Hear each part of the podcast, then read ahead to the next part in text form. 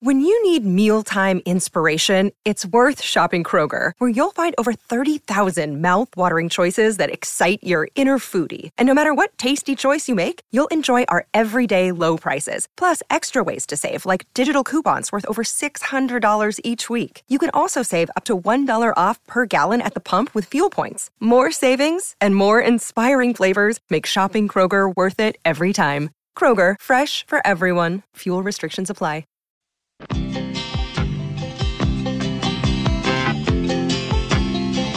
Just a good old boy, never meaning no harm. Beats all you never saw, been in trouble with the law since the day they was born. Straightening the curves. Hello, everybody, and welcome to Why is Mr. Feeny a Car? A millennials guide, TV guide tour of 80s action television with me, your in house, homemade, bespoke millennial, and your, your mass produced uh, Gen Xer. late mid 70s uh factory defect uh drunk union worker uh not forgot to do the rust undercoating falling the fuck apart gen xer aaron yes that's me when did things start being bespoke? I feel like I never said the word bespoke once in my life until like five years ago. some some tailor decided that he wanted to get four times the going rate for sewing pants uh whispered into the wind bespoke and that's that's Yeah. what it was it's a it's a spell it's a it's a magic spell Yeah, absolutely. So today we're revisiting. We're in our first revisit. We've watched all the pilots, and now we're going back to watch the consensus best episode according to IMDb, and we're revisiting the Dukes. Is it Dukes of Hazzard or the Dukes of Hazzard? i believe it's the dukes of hazzard The Dukes of Hazzard, Season 4, Episode 23, A Bad Day in Hazzard County. Uh, what's what's your hot take on this one, Aaron? What'd you think? I mean, it's more the same. If you wanted more, like you, could you tell if it had been a day, a month, a year, a lifetime since the last time the Duke boys had been on your screen? Nope. These things are evergreen. like this ep, nothing, literally nothing happens in this episode. Uh, but the Duke boys wasting time at the boar's nest, and it still managed to be extraordinarily entertaining. I. I really do think I, you can definitely tell by the end of the fourth season that this has really truly become an ensemble cast where like they're comfortable letting Boss Hogg and Roscoe just just be fools for five five ten minutes a stretch and just know the audience is going to think it's fun. Yeah. Um, but yeah, I I uh, and yeah, you got the you got the the Boss Hogg Uncle Jesse team up, the old Ridge Ridge running Mhm. Ridge Running Booze Runners. Uh, I, I, yeah, I loved it. What'd you think? I was a little surprised that this is considered the best episode. because, like you said, I actually kind of like the pilot more, and we kind of we decided to kind of snake draft and start the second half of season two of Why Is Mr. Finney a Car with uh with the rewatch that we think would have the least growth, and end with the rewatch that would maybe have the best growth. Mhm. And I think we made the right choice. Yeah, because yeah. yeah. it's it's like uh, I don't know, you're cooking a grilled cheese sandwich and you just flip it over and cook the other side. That's Mhm. what this episode was. Um, the Did Duke you like that Big Mac? Here's another Big Mac. yeah, exactly. It You is get indistinguishable from the other Big Mac. you get two for six dollars. Enjoy them both. Um, the the Duke boy, the Duke clan with a C, um, Mm-hmm. seemed to be a lot more friendly with Boss Hogg and um and the cops and stuff. And and the Flanders Flandersization is uh very very strong at this point. Very cartoonish. Um. But it was, yeah, like you said, it's it's more more Duke boys. Yeah, the Flanderization, especially with like uh, Boss Hogg and Roscoe, and they You weren't kidding they- about Roscoe. He has developed some serious PTSD. Yeah, Like Yeah, he gets like like in the fir- in the pilot he get lets out like a cuckoo when he gets like super excited. Here it's just like a constant like Yeah. like like the idol of an engine. It's that's but I just love it. I love it. I love how they've got like I feel like every season they pin his hat a little bit further back on its head so it's even more precariously perched on his wig. I love the gag of Boss Hogg, just fucking like it's like the airplane gag of the guy like, oh, I picked the wrong day to give up sniffing glue. like Boss Hogg just progressively eating these ever richer candies because he's, he's Yes. stressed out. Yes. Um, His eating disorder is severe in this I'll- I'll- episode.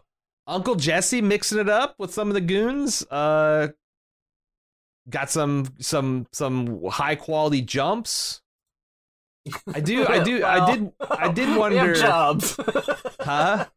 we have jobs. I think we might have some RC, some of those aforementioned RC car. Oh, I don't. I don't think they got there this early in, but uh, yeah. Actually, this is my they- my favorite part of the episode is coming up on the stream right now, and again, you can watch us um kind of run it back in the the video back as we record on Twitch uh slash blue underscore j underscore streams. Did you notice that um in the opening credit sequence, most of the the shots come from the pilot, but they have spliced some non-pilot shots into the opening credit sequence. There are, there are a few, yeah. Like this one here, after they shoot the bow and arrow, the exploding outhouse that And that- kind of makes it seem like they exploded it with a bow and arrow. They probably, I mean, who's to say they didn't? You know, the outhouse had it coming. Was having a dangerous outgassing, and it Uh-huh. threatened all of Hazzard County, and the boys had to, in a controlled demolition, use just the right tips of arrow to save the county. yeah. Um. But you're right. I mean, this isn't like this is this this. There's not a huge growth or improvement. Um, but like the the the tr- the late season rot hasn't entirely sat in. mm, Like you know, people are still having fun. This yeah, plot they're trying. wasn't smart, but it also wasn't stupid. Um, and I felt like this is this this it was kind of stupid. But I mean, every like I, I guess I mean like it's not stupid. Like even the way I see sometimes Star Trek Picard today be stupid. Like so, like you know there are things Wow. made sense and they connected together, and there was uh and also this show is a, this also the show is super comedic. It's like a lot of things that you would want to get down on it. It's like doesn't care because it's just a comedy. You know, at the end of Oh, the day, yeah. Uh very, things are very broad and very easy to follow but like i think it's i don't know it succeeds a lot on charm and heart Right. Kind of like MASH. mash with a lot more a lot less mobile army surgical hospital a lot more corn Wow. mash Corn being, of course, Cletus, other guy, Rednecks, and uh, they got the whole ni- set nice man looking they gals. got they got roscoe they got enos they got cletus they got cooter that's the Mhm. four hillbillies of the apocalypse i think right there They will Uh, sing. They will pick up their banjos and begin to sing the song "The Unmakes the World." Uh, Uh-huh. yeah, yeah. When the Antichrist sets foot in the Holy Land, that's uh, that's from God. Um, right. Uh, do you think we should get into the? Yeah, of the I've been plot I've been stalling for like five Okay. minutes, man. Let's like, let's let's talk let's talk about this bad day in Hazzard. So, is is this British guy? Does he show up ever before, or is Nope, Nope. he's? Would you say he's bespoke for this episode? he's a bespoke villain for this episode. The Dark Lord of Kentucky Fried Chicken has Uh, come forth. yeah. Evil so Colonel f- Sanders. It's so funny to me. They're like, well, we need an evil guy. He's gonna spoiler alert. He's gonna rob a an armored car that's carrying, I think, ten million dollars, Mm-hmm. which is a lot Correct. of money. A lot of money back in What? the mid '80s. Yeah. Um, And there's no, there's gotta be a maximum. Like you see the Brinks truck going down the street, you know, there's gotta be a maximum on that. They like, do you trust any one of those guys to have ten million dollars in their truck? I don't know what I honestly don't know what the most amount of money comes going through a Brinks truck is. It has to be pretty big when they go to casinos and shit, right? Like when they pick up at dispensaries and things. Like I, I, I don't would... know about fifty million, but I would imagine ten million in today's day. Because like they also I... fucking those guys don't fuck around. There's like three dudes. They're all heavily armed. There's gun ports. You know, like it's true. they they never do the situation where there's just two guys. They both get out of the truck at the same time. Like this kind of fucking groundhog type bullshit. Uh, I, I feel like they wouldn't do all that fuss if it was just like hundred k, right? I don't know, man. I feel like if I own the armored truck company, uh, I'll send three or four trucks if it's a ten million dollar job. You know, I'll send five trucks. We'll we'll split it up, two million per truck. you're running you're running his armored truck company like uh, Ed Norton ran the Italian job. Like, yeah, let's yeah. get uh, let's get let's get five fucking trucks in case Jason yeah. Statham tries to rip us off because yeah. yeah. I'd have one of the trucks would just be full of dirty gym socks. Like, mm, sure, sure, sure, sure. Yeah, some um, Monopoly money. I've also Duffel's, Duffel's full I've, of porno uh, coupons. The the, uh, the the Ocean's Eleven. I've always thought if I was like a Daft Punk style band, and I I went to let's say I go to like Chicago for a concert, I would have three concerts the same night, but the actual band's only at one of them.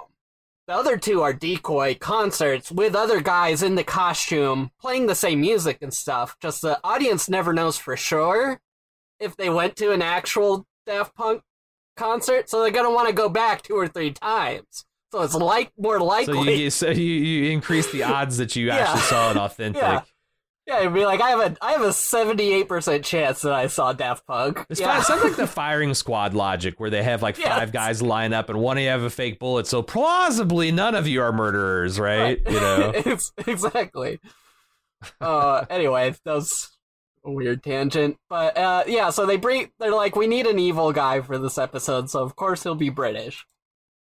Because he couldn't just be from like a, ya- a Yankee, you know, like True. just be maximally. That's like the Ur Yankee. That's the you know. back when we were all rebels. Back when we were all rebels. It was the the, the Ur Yanks from the island. Yeah. the the Unter Yank. Uh, Unter Yank. yeah.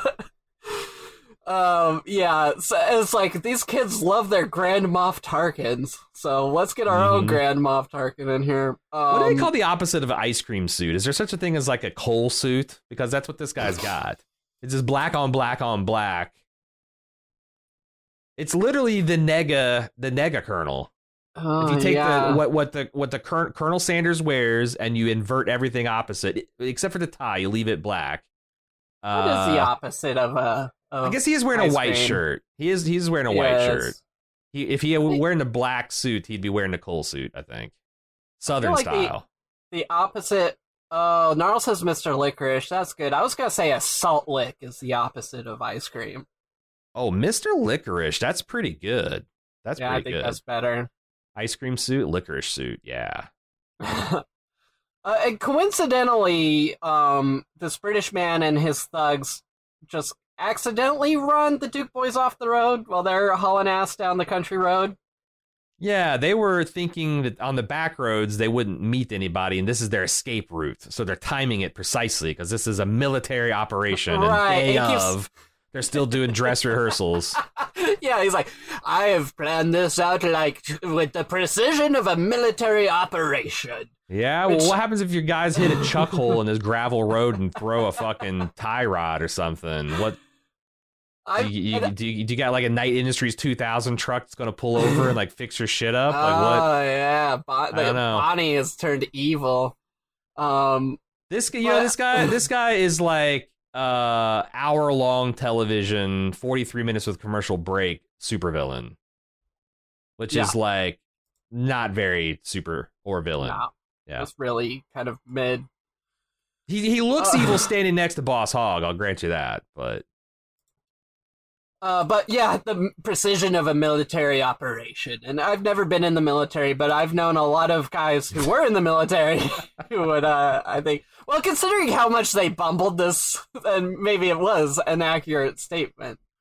But and, and then they, they go to the bank and they're they're saying out loud like, "All right, I think we've got enough pictures of the bank. Now let's practice our escape route." Like, Just Mhm. saying that out in public with like passersby, Right. walking And by. Also, like, if uh, this is the again the day of, what the fuck are you doing taking reconnaissance photos on the day of? You know, Yeah, yeah. With the precision of a military operation, you will find this military operation to be fully functional. it's uh, precise like uh, the Pat Tillman operation. Oh Jesus!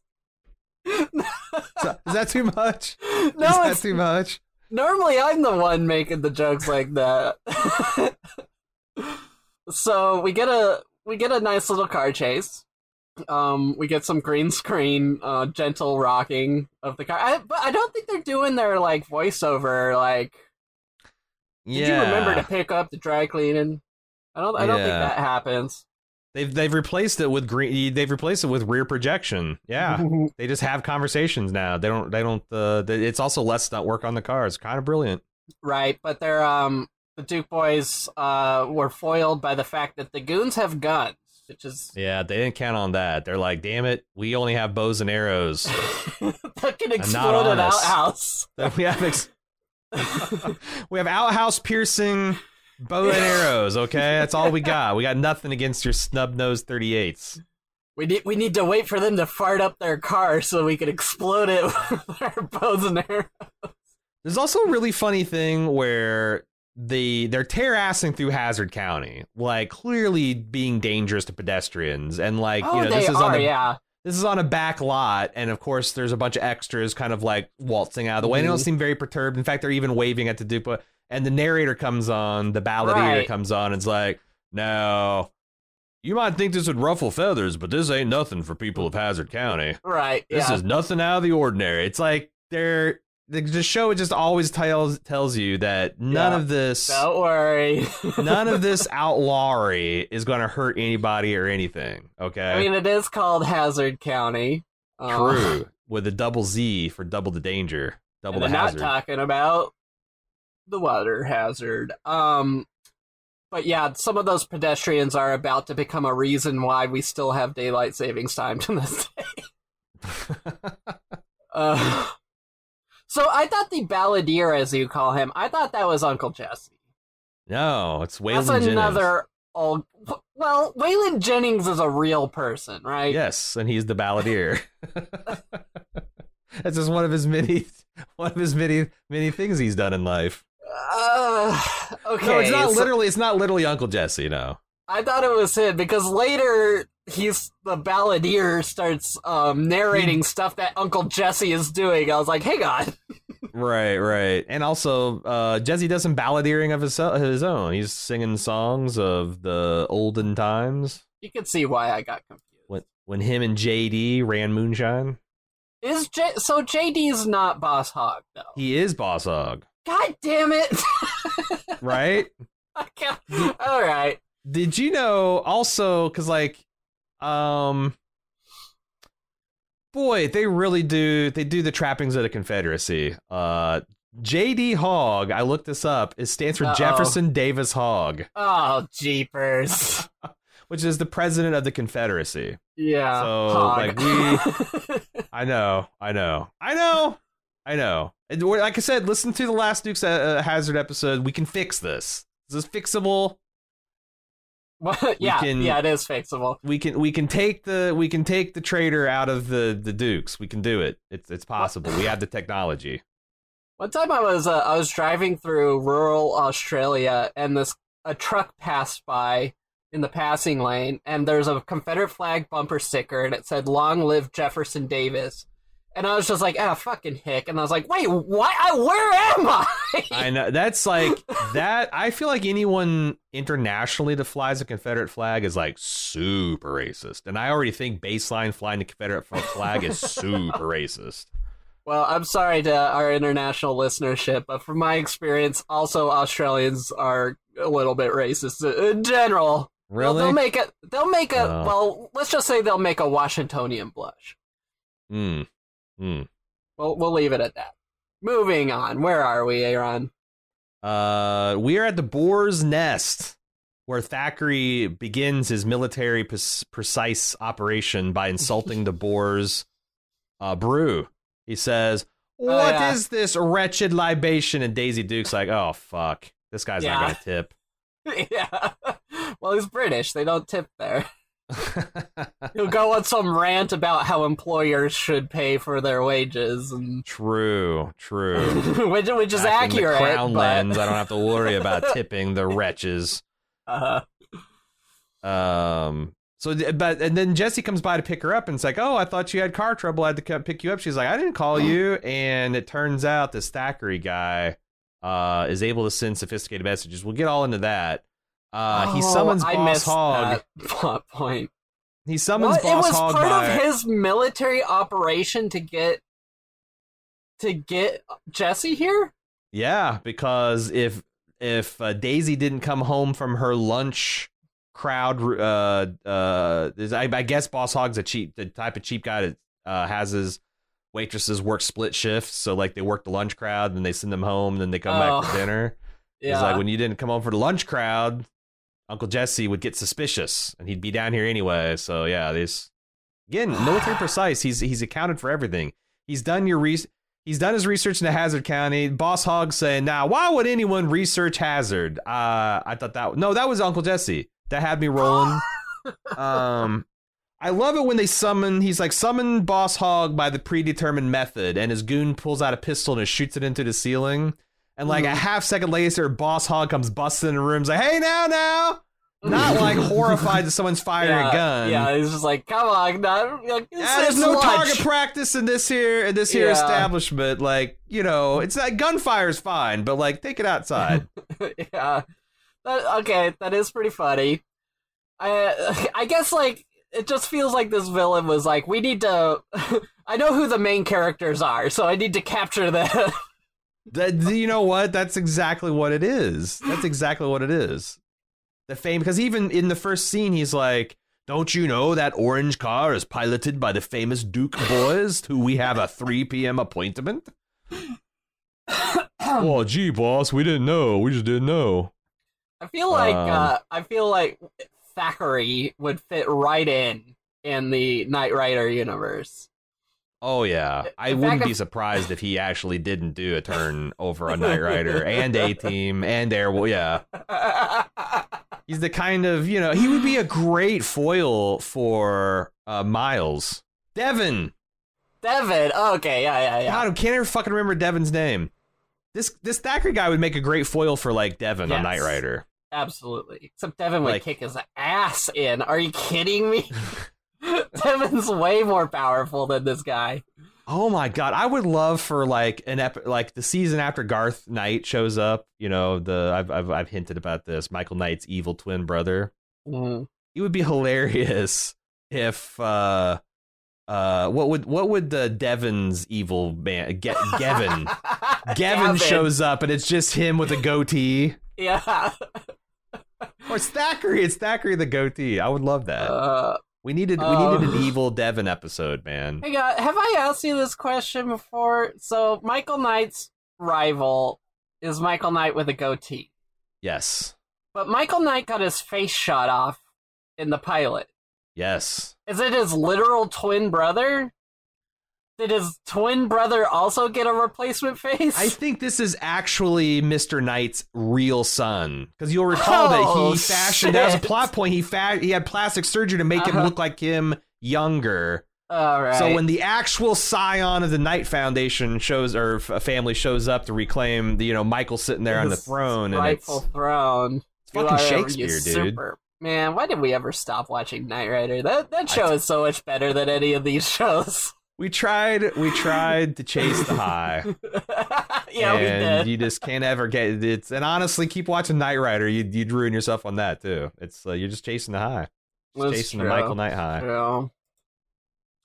Uh, so so the um the cops Roscoe, what's his name? Roscoe, P. Roscoe Rooster Pico Feathers. Train. Coo, coo, coo. Oh. Why'd I get Rooster Feather? Did I mix in a restaurant into his name Roscoe's Roosters. Zaxby. yeah, Roscoe, Roscoe B. Zaxby. I've never been to a Zaxby. I want to go to a Zaxby next time in, I'm in the Midwest.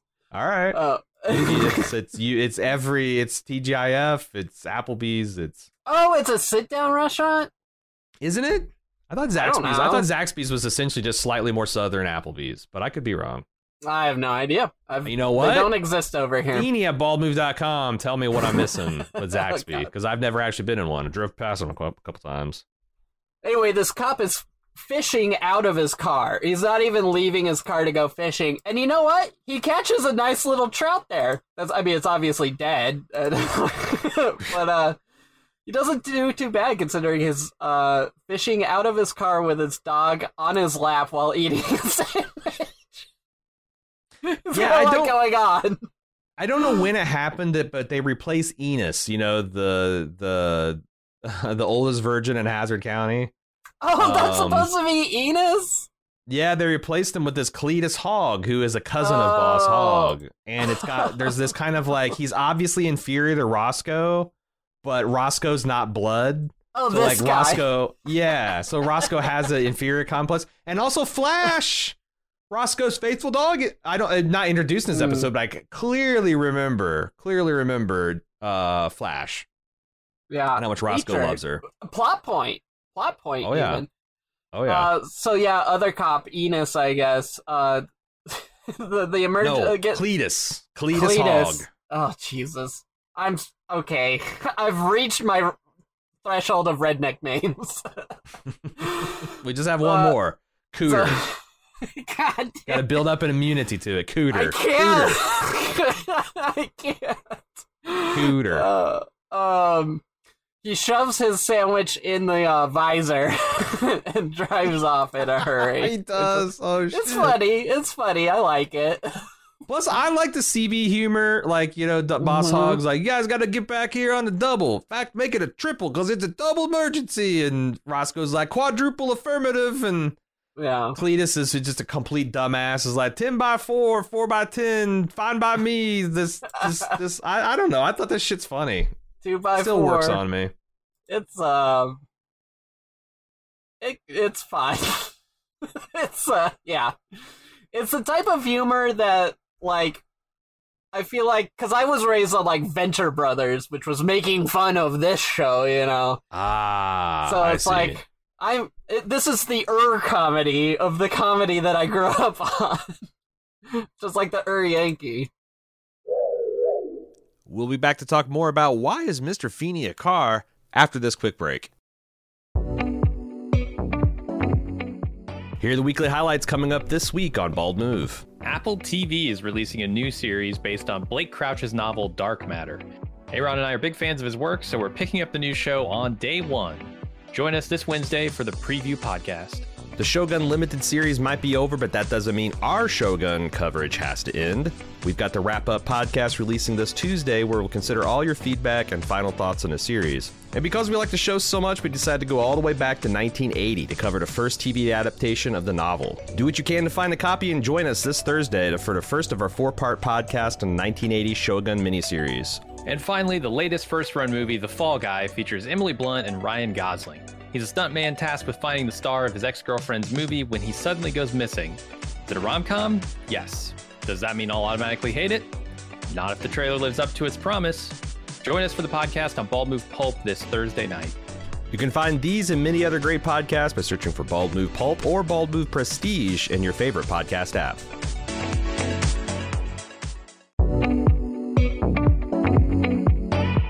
Here are the highlights coming up this week on Bald Move. Our coverage of Hot D, Fire and Blood, and the 1980s Shogun miniseries continues. But then on Tuesday, for the first time in 35 years, we asked a question Who framed Roger Rabbit? Hop aboard the train to Toontown as we revisit this incredible blending of live action and animation to see if it still holds up all this time later. Then on Wednesday, we get our first look at Blake Crouch's mind bending sci fi series, Dark Matter. First two episodes drop simultaneously on Apple TV Plus, and we'll have a pair of podcasts quantumly linked ready for you to observe.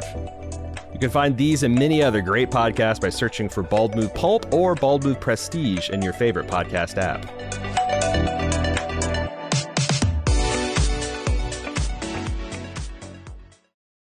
And now we're back with more. Why is Mr. Feeny a car?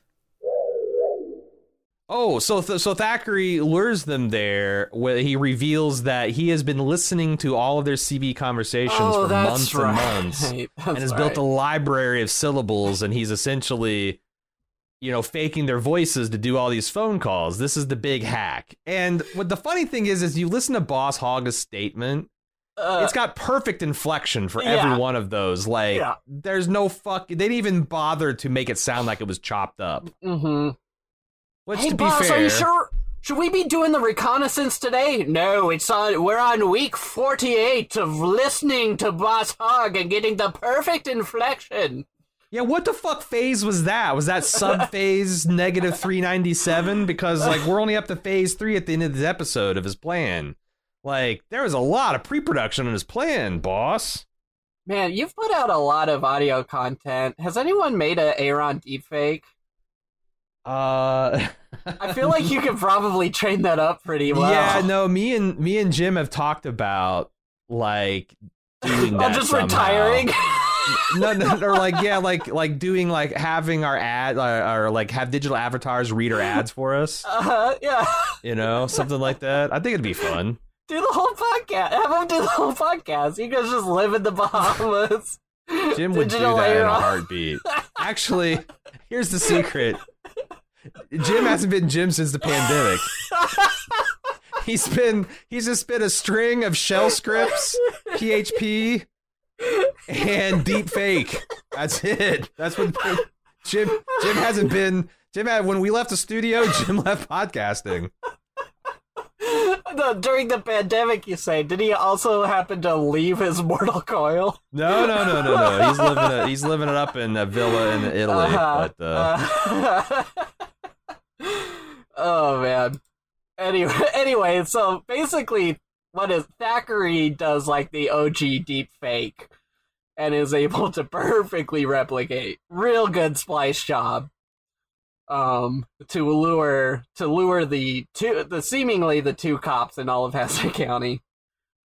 Um, yeah, again, they're doing they're doing a little little dirt dirt road racing. There's some jumping. There is. There. Yeah. Yeah. Uh, I feel like this police department may have defunded themselves by the way that they drive these cars around. Yeah, yeah. They're always We talking about another like 16 cars on the way over, boss. the yeah, like they. That's the thing. It's like when they pull up into you know they're racing because they're trying to curry Boss Hogg's favor. They want to be the first to rescue him, right? So they get the whatever. I don't know. Roscoe's the fucking sheriff of the county. I don't know what he's in for the. But uh, they come together and they like. It's kind of a neat stunt. They they uh, skid into each other and smash.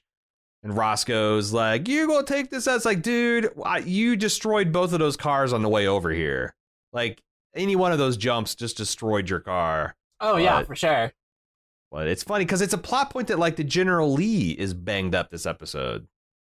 It's one of the few Oh, episodes right. where it like Yeah. sustains body damage. It just hangs around the entire episode. When they get put into that tree, it like fucks up the front fender, and it's like that the whole Yeah. episode.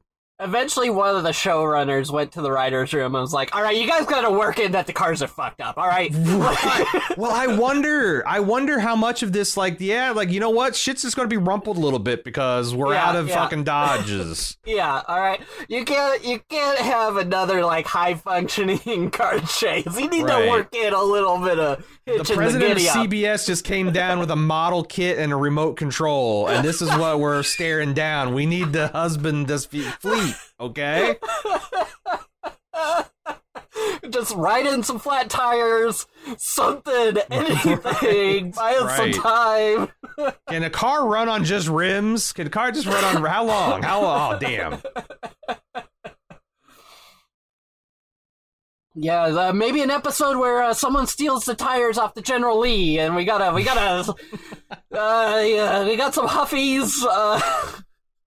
Some episode of just everyone stealing the catalytic converters and uh, none of the cars run. They just have to walk around everywhere. Just gotta walk.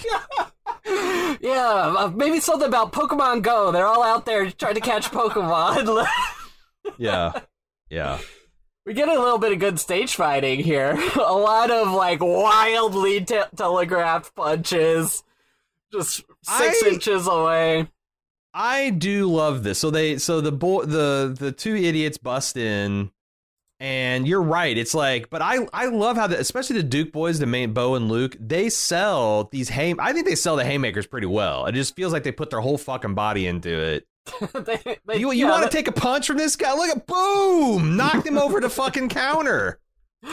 It's very Duke Wayne. Duke Wayne, the Duke. Oh yeah, Who the hell am I thinking of? John Wayne, the dude. I, wa- I wanted so bad to say Bruce. like that's that's Bruce not the right. Wayne. That's not the right one. You know that guy can throw a punch too. It's been Uh, said. yeah. Uh, but it reminds me very much of high school drama. Did you know that Eric and I uh, had a onstage sword fight when we both were in Cyrano de Bergerac in high school drama? That's fucking badass. You guys stage fought. That's Yeah. god damn. That's such a perfect metaphor.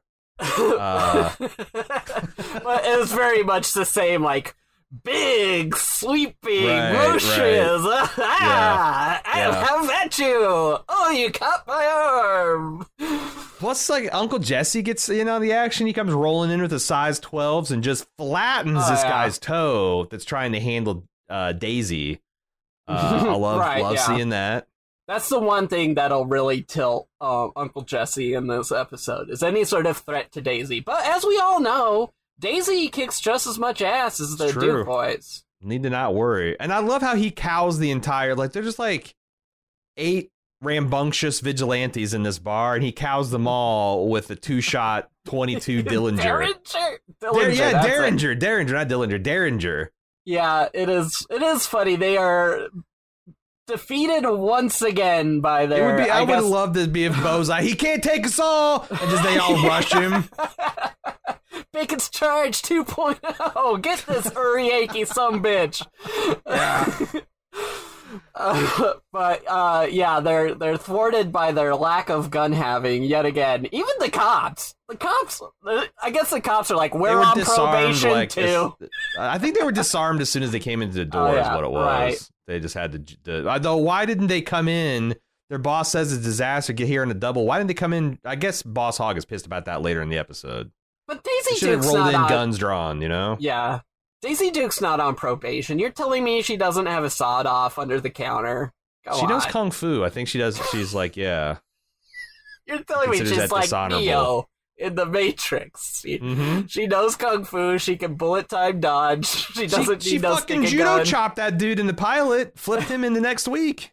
That's true. She does have some advanced martial arts training. Yeah. And it's just the leverage she generates from those enorm those, those extremely long Mm. legs. Like it's Mm. just it's the, the it's the fulcrum. All right. I'm gonna, I'm gonna get horny bonked if we focus too much on Daisy Duke's leg. All right. Fair point. Uh, we get a we get another glimpse of the armored truck, which is in no way a repainted ice cream van. I was thinking I was thinking like late seventies post uh yeah, post- uh, yeah, it- postal it totally workers is. vehicle. It totally is. It's It a is mail it truck. is it is not even close to being an armored truck. But you know. What are you gonna It do? is what it is. You spray paint uh, Tri County armored truck service on there, and and the theater of the mind takes They had like 14 Dodge Challengers that they're trying to desperately stitch back together in, tar- in time for the the finale. yeah. All yeah. right. This poor showrunner's like, you want a what? You want a armored- what? You want to jump an armored truck? I do Maybe like. post office. Uh, Kevin Costner is working on this postman script or something. Maybe we we can maybe finagle. That's the same time period, right? so you do you not find guys like I find this scene very charming too, where Thacker's like, "All right, you're gonna, I, you know, he doesn't have a tape for this one. He's gonna wing Mhm. it." Right. He tells Boss Hogg to call up his radio station he owns because he owns everything at Hazzard and like patch you through directed to the transmitter. and essentially say that there's an Abyssinian fruit fly epidemic and the Department Uh-huh. of Agriculture is going to spray the whole town. Get out of there because you might die. Yeah. Um, and just the whole Thackeray is like, I want you to be delightful, and Boss Hogg's attempts to be delightful, I thought was really funny. I love how Boss Hogg like jumps like he's hit with a live wire every time Thackeray puts his hand on his shoulder or something. Just, just, just like what a just the performance these guys put in of just being like Three Stooges levels buffoons. I think it's It's- super yeah. entertaining. Is it like is it lost on you because this is just like it's just slapstick. It's just such broad slapstick. I um I wouldn't say uh, I think it's good. I think the actors are acting. They're they're, they're I mean it's, it's scenery It's vaudeville. right? It is vaudeville. It's very vaudevillian. Yeah, yeah. It's uh cartoonish. And I, I I guess it works in a way.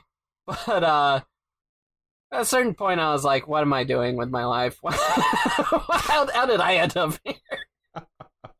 Um, I also that's I, just, I get a kick out of Boss Hogg going for these constant secret candy drawers full of like Yes. Buckeyes and fried chitlins. He's got a whole fucking bureau full of that. Um, I don't know, man. I guess it, it's, boomer humor a little bit. Mm, okay. Yeah, yeah, And yeah. I think so. You're and you're only one generation removed from the boomers, so you get you get a little bit of bleed over. You know, it's like half of my family sounds like Uncle Jesse. like that. I'll be on you like chicken on a June bug. That's classic. My grandfather. no Oh my way, God. really. Yeah, yeah.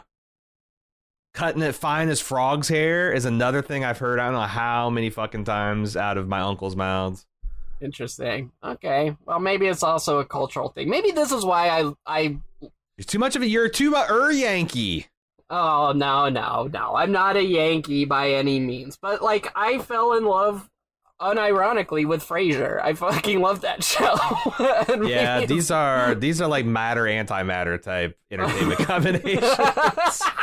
Dukes of Hazzard you might can be hurt the yourself opposite. mixing. Yeah, like if you watch Dukes of Hazzard and then Uh-huh. fr- uh, it's like a I'll get a diabetic drinking a milkshake. You're just going to go into a coma. yeah. You know.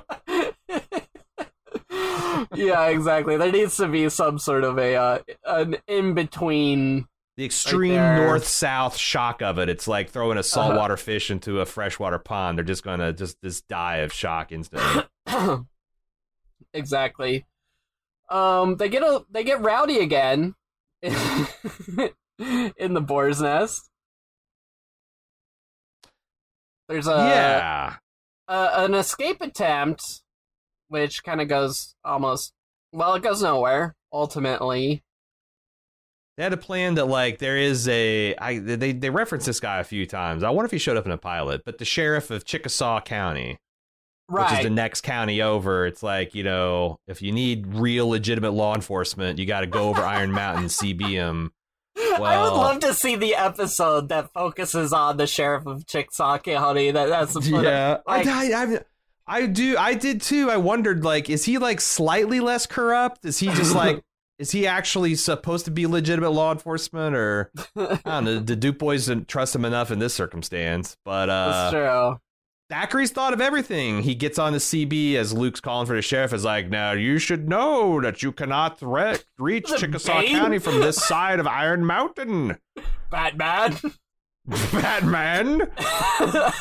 They expect one person on this side of Iron Mountain, brother. Uh, I know. I and and uh, Luke realizes he's beat because Thackeray says, "If you don't get back here in three minutes, of Right. radio silence, We're gonna gonna blow fucking, Jesse's brains out." We're going to execution style murder your uncle Jesse, which Yeah. would get them nowhere. Like military precision of this Mhm. operation. If Luke just decides to sacrifice Uncle Jesse right now, yeah, Thatcher is Thatcher. Thacker. That Thatcher. What's his name? Thacker. Thackeray. Thackeray. I was right the first time. Oh my god. Um, that is a very British name. Uh, It he's is. screwed. His plan is screwed. Oh, totally, totally. But um, you know, family. He's a real. He's a real. Um. That's what I'm saying. If if if Bo's like, come on, everybody, he's only got two shots. He can't kill us Right. all. And they all just Yeah. rushed him. If uh, Luke says over the CB, fucking kill him. He's old anyway. Uh, yeah, yeah. Uh, just the whole, the whole, his whole ten million dollar heist plan hinges on spending an unreasonable amount of time in this bar with these eight True. guys. Well, so gonna- that was that's a part of it is like he wasn't because like they're jumped the gun slightly. They weren't supposed to have these dukes Oh. in there for hours and hours, but because their guys fucked up and got made. That's the that's the interesting thing. Like, what if this all happened at three o'clock and the Duke boys literally had like fifteen minutes to react? He probably would have gotten away with it, but you should have got more competent muscle, man. It's just a little bit of property crime. Why did the Duke? Why are the Duke boys trying to save this ten million dollar armored truck? Why do they care? Well, I It's think not that, going like, to they- the orphanage. They also figure at some point in this episode that this guy's just going to kill him at the end. I, even though he says the whole time, "I'm not going to do that." Like I, I believe them. I think he probably will kill them. But like, it's like they have to stop him because if they don't, they'll be liquidated. I, I, I don't know. It's the best I got. I do want to just take a quick moment in chat. Because yeah, says- why would the Dukes of Hazzard give a fuck about the Federal Reserve being robbed? we ain't signed no. Well, maybe it was specifically Well, boys, the, the, terms of the treaty is we got to uphold the Treasury and all their bills. Goddamn revenuers got us doing the dirty work for us. of the Secret Service on our ass. Uh, so uh, Luke turns around and goes back to the. literally goes nowhere. Um, kind of feels like filler. Also, it is just so bizarre that these cop cars have uh uh Confederate flags on their license plates. That is pretty. They're still doing Mississippi, certain Oh, counties Mississippi, man. and Georgia. That's pretty rough. Yeah, yeah. To serve and oppress is what it says in cursive above the Cursive. battle flag of the, What uh, kind the of commie Confederacy. writing is that? Uh, so we're back at the boar's nest, and which one is this? Is this Cletus, Cooter, or Enos? Cooter. Cooter. Cooter. Cooter. Cooter shows up, and he's stymied because he don't have a shooter. I, I find it hard to believe none of these guys, none of these guys are carrying. None of them. Th- this is a fictitious county in Georgia called Hazzard, spelled with two Z's, where none of these white folks are racist, even though they are all carrying Confederate flags and named Right. after prominent members of the Confederacy and play Confederate battle hymns. And there's all, yeah, it's it's uh, Right. it's like a Yeah. what if, you know, it's like Marvel's what if. What if 80s Georgia? and they're they're But- they're all on probation, and none of them Everyone is on violate. probation. None of None them of have, them yeah. violate the terms of their probations by carrying a firearm. because every family has signed a treaty with the government to stop moonshining. You know, the treaty they they called the Treaty of Iron Mountain. The Uncle Mm. Sam came and they all bent the knee to literally a guy dressed as Uncle Sam yeah, they're Uncle, that stupid. Uncle Sam built a giant throne out of moonshine jugs that he sits upon. And they brought Uncle Jesse in chains before him, made him kneel. broke Uh, they broke Jesse and JD right there in a county square, Uh, that's right in front of the statue of Nathan Bedford Forrest. Oh my God, the South will never rise again once they've been brought that low. We're, we're pushing up on the edge of my uh, Game of Thrones and also Civil War history knowledge. Um, now, now we waste a little bit more time where the goons demonstrate what great shots they are by shooting some uh, bo- beer bottles. Oh, we didn't. We so we talked about Cooter getting there, but like literally, why did they bring Cooter there? Is it just in his contract that he's got to be in so many episodes because he shows up and oh no, he brings in the General Lee. He's like, I saw the General Lee stalled out on the side of the road, so I hot wired and dro- dropped it by your house like you think you'd want me to do, but then you guys weren't home and. Like he's these, I love it. He's in the mid explanation, and then he sees these guys with the guns drawn. He's like, "And I shouldn't have done. This was a bad idea to do all this, wasn't it?" It's I don't know. It's, I think it's funny. I think it's hilarious. it's um, it's fine. It's like uh, it's like a living Far Side comic. Yeah, and then like, yeah, this guy's like, and uh, why don't you plan an escape? I would love to see you try because my men are expert marksmen. Right. But he just missed at least four shots from about 10 feet away as Luke ran from the door to the den That's true. In the previous scene, he totally blew it. Those Duke boys, they're they're greasy, greasy lightning fast, man. They have some sort of a uh, superpower, that's for sure. Like trying to catch grease pigs. Tell you what, them Duke like when the- when they when they agreed to the probation to not carry guns, they also secretly became immune from guns.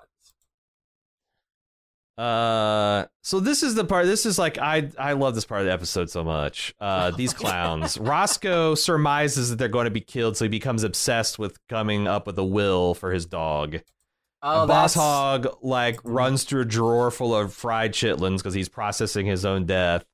And this this my favorite line in a whole fucking show is Roscoe sitting cradling his dog, and he's so happy about bequeathing her everything. And he's like, "Flash, I tell you what, I'm gonna leave you everything I got." Coo coo coo. And he goes. Then he says he realizes he has nothing, and he ends it with the sad cuckoo. I love it. He's like, Flash, I'm gonna leave you everything I got. Coo coo coo. But but I don't got nothing. Coo coo. Or it's, it's just I think that's fucking hilarious. He's got a coup for all seasons. Um, yeah, yeah. Well, uh, the the will I humor. can tell it's a tough sell, but I'm telling you, it's slay. It I slayed know, me. I had, I had a lot of fun watching this one. You're making your best pitch, uh, and some of the will humor did land. At one point, he's like, "I can't remember if I left my dog to my mom or my mom to my dog." I thought that was kind of funny. God, this is like when I honked out of the seventh grade tennis tournament in the first round, and my dad said, "Well, you did your best." This is exactly what it feels like, Jesse. wow.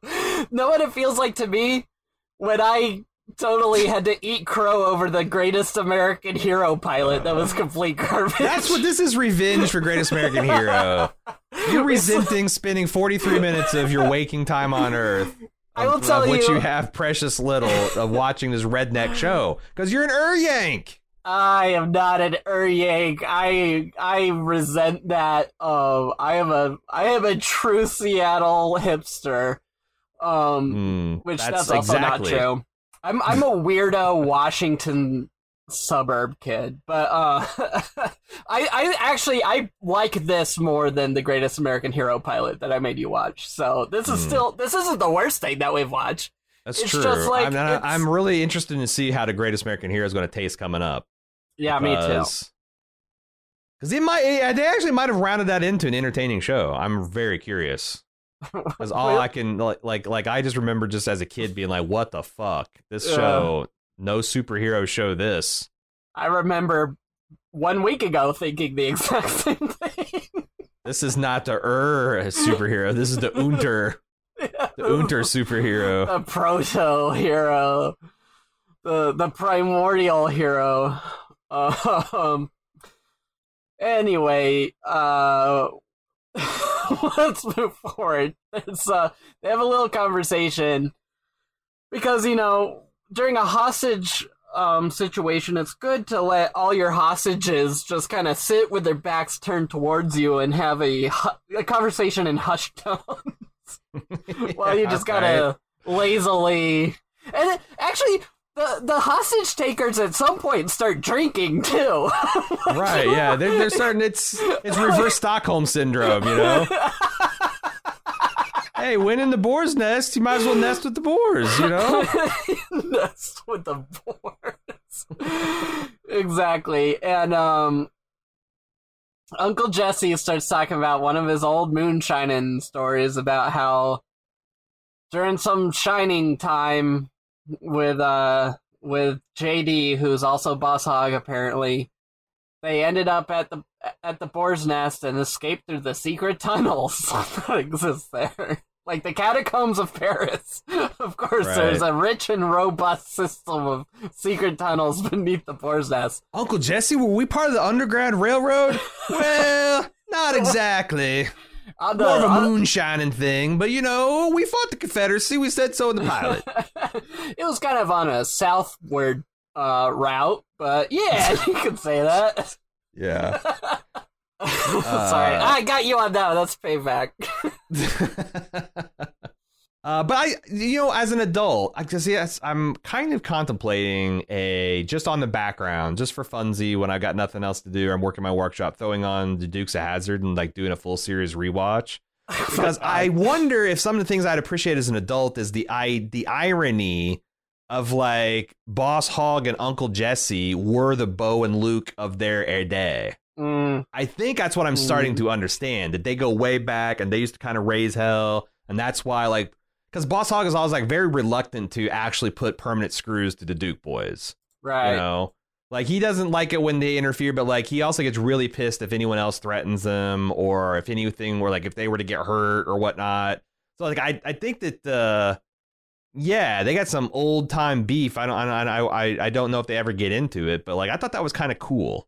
Like So the idea that- of these old decrepit men used to be. Decrepit, he says. Well, I got. I'm sorry. I'm sorry. Uncle Jesse is still a vital man. Boss Hogg is a ridiculous cartoon.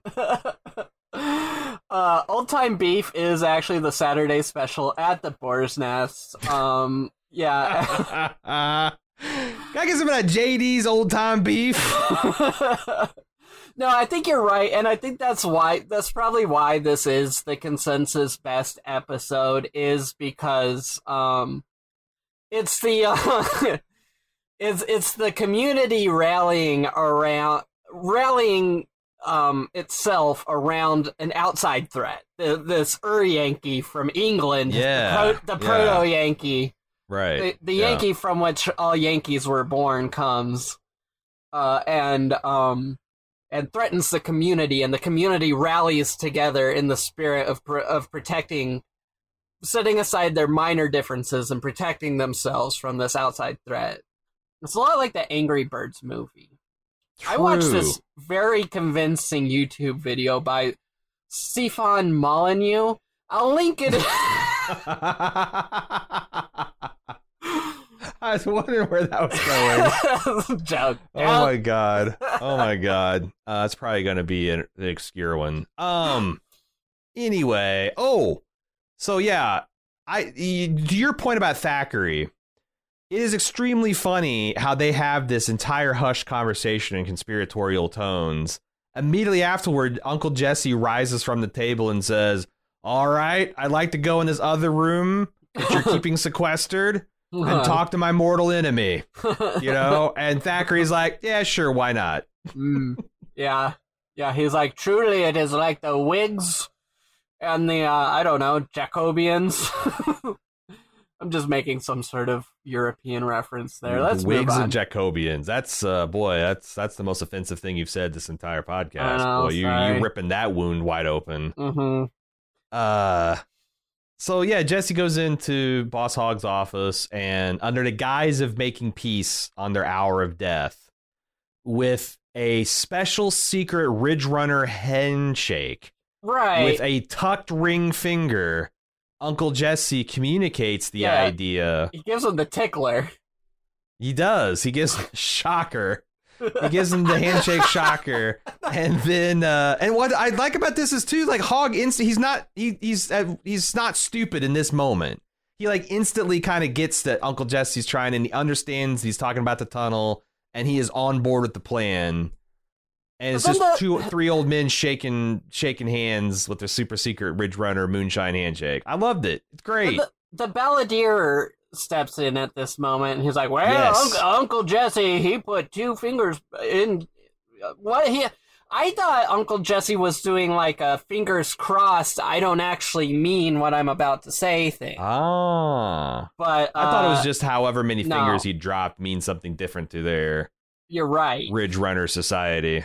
Yeah, no, you're right. I was just, I was just confused. I was just plain like, wrong. I do like the Boss Hogg gets like the shrewd look on his face and like this knowing look, and Mhm. you know, uh, He's been activated. Yes. That's, I guess, it's the super secret. We're all in this together. We've been kidnapped for three hours, by the way, but I think we know we should team up. Handshake. Yeah, for some reason the the fear of their mortality is really set in. Like it's simultaneously hmm. both rooms realize, oh my god, we're not making it out of here alive. Yeah, these Again, I don't know why they thought thing- on this show, but this incompetent British man with a, a caliber smaller than 22 pistol that has two shots is going to execute us all. yeah. All- Especially since all it seemed like he had like I. I don't. The other thing is, I thought Thackeray was establishing Boss Hogg as a patsy.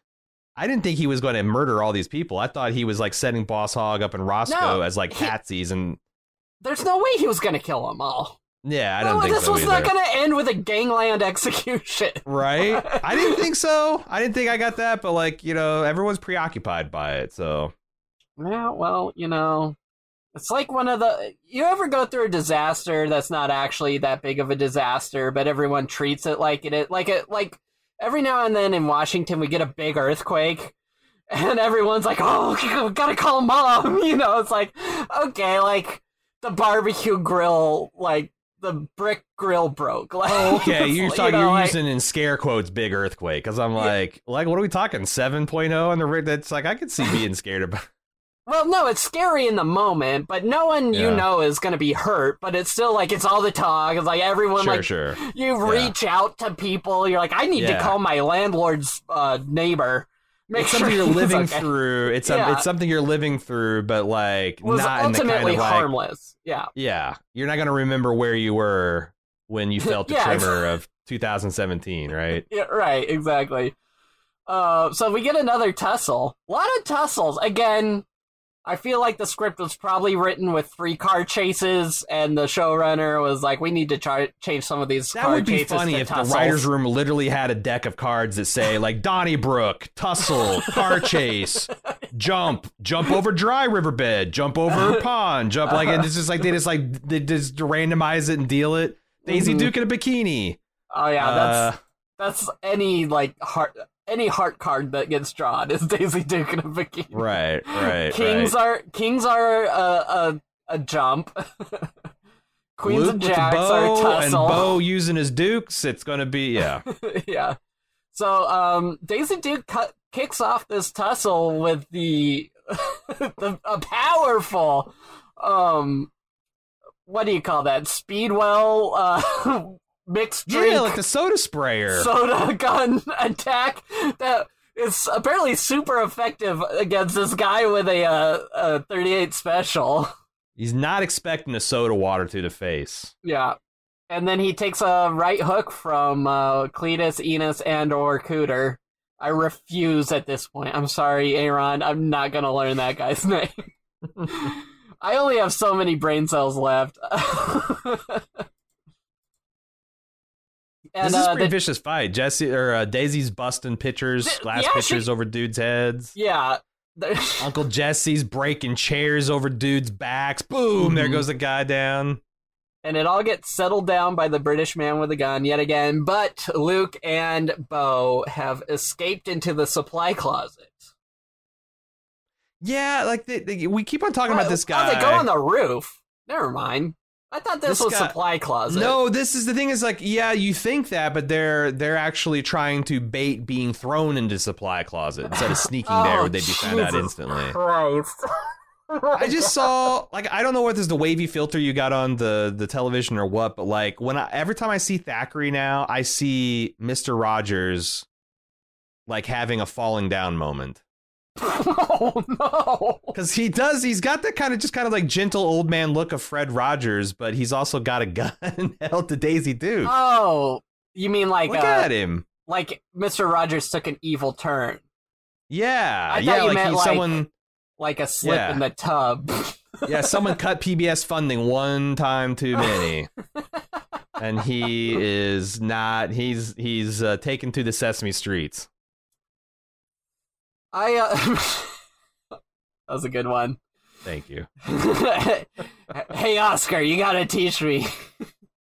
That's right. Can you tell me how to get an unregistered unlicensed weapon here on Sesame Street? Can you tell me Oscar's how like- to get a 3D printed ghost gun? What do I look like, Oscar the Fed? Get out of here, Rogers. you telling me you're Breaking Bad now? I don't buy it. What do you Go think? sell I'm, it down. Go sell it to the garbage can down the street. Think I'm Glowy the Grouch? Uh, Does so- think this is funny but us? Like, I swear No. to God, like we're like three levels of meta jokes now. Okay. Well, you know, ultimately, this podcast is a big ruse for us to hang out for two hours a week and just shoot the shit. So, True. True. Joke's on you, listener. Uh, so that so the roof escape was uh was a ploy Mm-hmm. to get locked in the supply closet because now Boss Hogg. All right, it's starting to click with me now on the second go through because Boss Hogg, I guess, kind of instinctively knew his part in this plan because he's the enemy of Uncle Jesse when he comes in. And Jesus, these winks and eye rolls that they're giving Uh-huh. each other.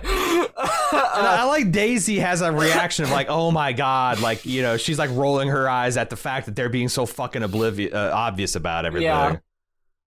So, because Boss Hogg is theoretically not friends with Uncle Jesse, because apparently Mr. Military Operation researched enough to know that Boss Hogg and Uncle Jesse were enemies, but didn't know that really they're frenemies. Mm, they go Um, way back. That's They like dug this, coal together. yeah, that's a second tier of knowledge. Um, also, it did look like they had a mason jar full of dank nugs in there. Real quick, gonna go back on that. Hello. Did they? but uh, so Probably just green beans. no, I say, oh, the one in the foreground. Okay. yeah. A lot of shake, it looks like to me. I don't know. We'll be back to talk more about why is Mr. Feeny a car after this quick break.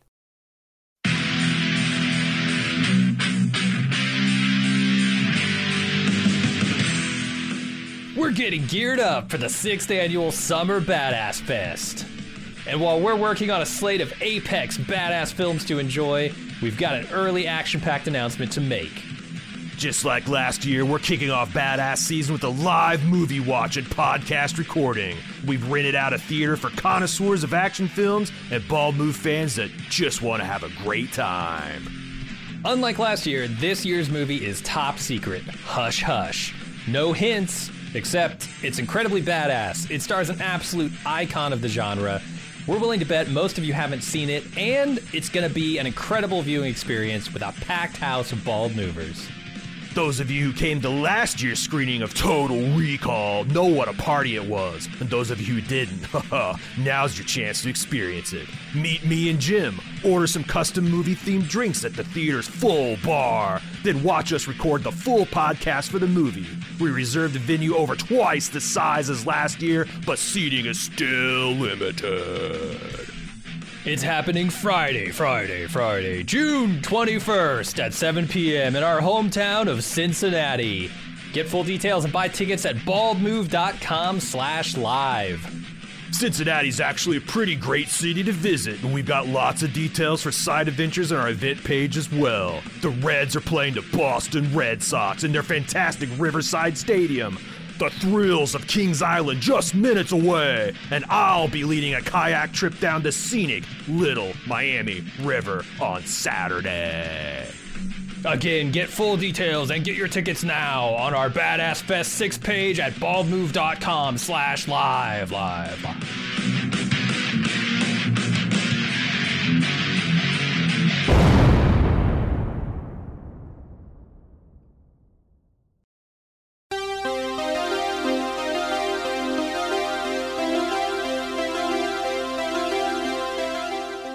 We're about 10 weeks out from House of the Dragon Season 2, and it's time to prepare for war.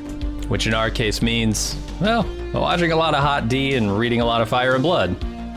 Each week between now and June 16th, Maester Anthony and his co host Steve are hosting a watch of each episode of Hot D Season 1. And then me and Jim are going to host a discussion of the differences between the events on that episode and how they're recounted in George R. R. Martin's historical tome, Fire and Blood. That's right, I've resorted to reading dragon books. God help us all. We'll see if my fresh eyes add any new insights or predictions into season two. Arm yourselves with all the lore you can for the battles ahead. House of the Dragon returns June 16th, but we've got you covered until then. Check out all of our upcoming Hot D coverage on the Hot D feed or on Bald Move Pulp, available wherever you listen to podcasts.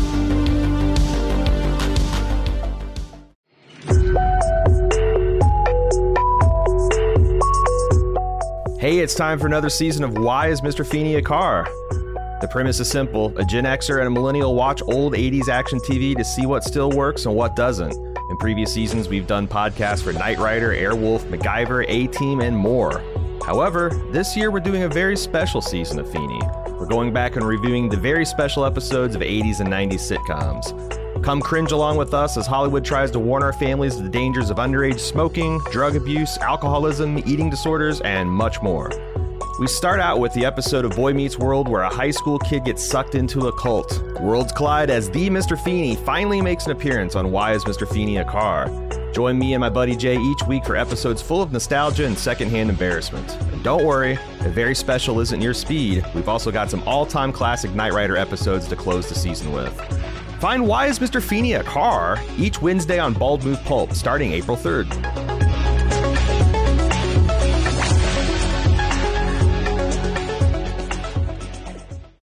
And now we're back with more. Why is Mr. Feeny a car? Yes, so so now their plan has come together to get the Duke boys locked in the supply closet where uh the old-timey southbound underground railroad um departure platform exists. All right. I'm on board now. I get it. I get it. I think the problem was I didn't get the nuances of how great this episode was on the first watch. See, there you go. Now Yeah. you're warming up. Uh-huh. But yeah, I, I do like yeah, Boss Hogg coming out of there being like, "These Duke boys are so dangerous, they're gonna get us all killed." And Uncle Mhm. Jesse jumping up and being like, "I concur," and because not because I want him locked up, but because I love him and I want him to live, you know. Yeah. And Yeah, yeah. does he say that every fucking episode? Because he said words that I exactly two for effect the two. pilot. Yeah, It's two yeah. for two at this point. What are Although- the odds? What are the odds? Right? He also said that Daisy Duke was the only possible chance of carrying on the seed. he said that again too. He said that Jess, uh, you know, like he he's like, I just want you to know, even in this in the guy in the in the fiction of the ruse, that Daisy's the hope of the family.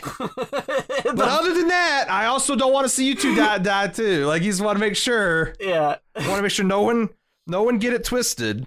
You probably should not have said in the fiction of the ruse, mid ruse, but you know, he got a little meta. All right, so at this point, um, Sheriff Roscoe B. Rooster Feathers. I don't know why that's what I think his name is, but it's It's close. it's stuck Roscoe there. Pico. It's not less ridiculous than his actual name. he he's driving around with a bullhorn, blowhorn, bullhorn. Anyway, saying like, "This is your last chance. You gotta go. We're about to do the bug spray. It's gonna kill you. You gotta leave town." And as we know, Uh, in the deep south, they take public health emergencies to say. super seriously. Who knew 100% of Hazzard County sheeple? 100% sheeple population in Hazzard County. This episode of Dukes of Hazzard is probably part of the reason why Florida stayed open the entire time. True, true. That's the one of them Thackeray situations. I know it. I know it. That's a tape of Ron DeSantis saying he's closing down the beaches.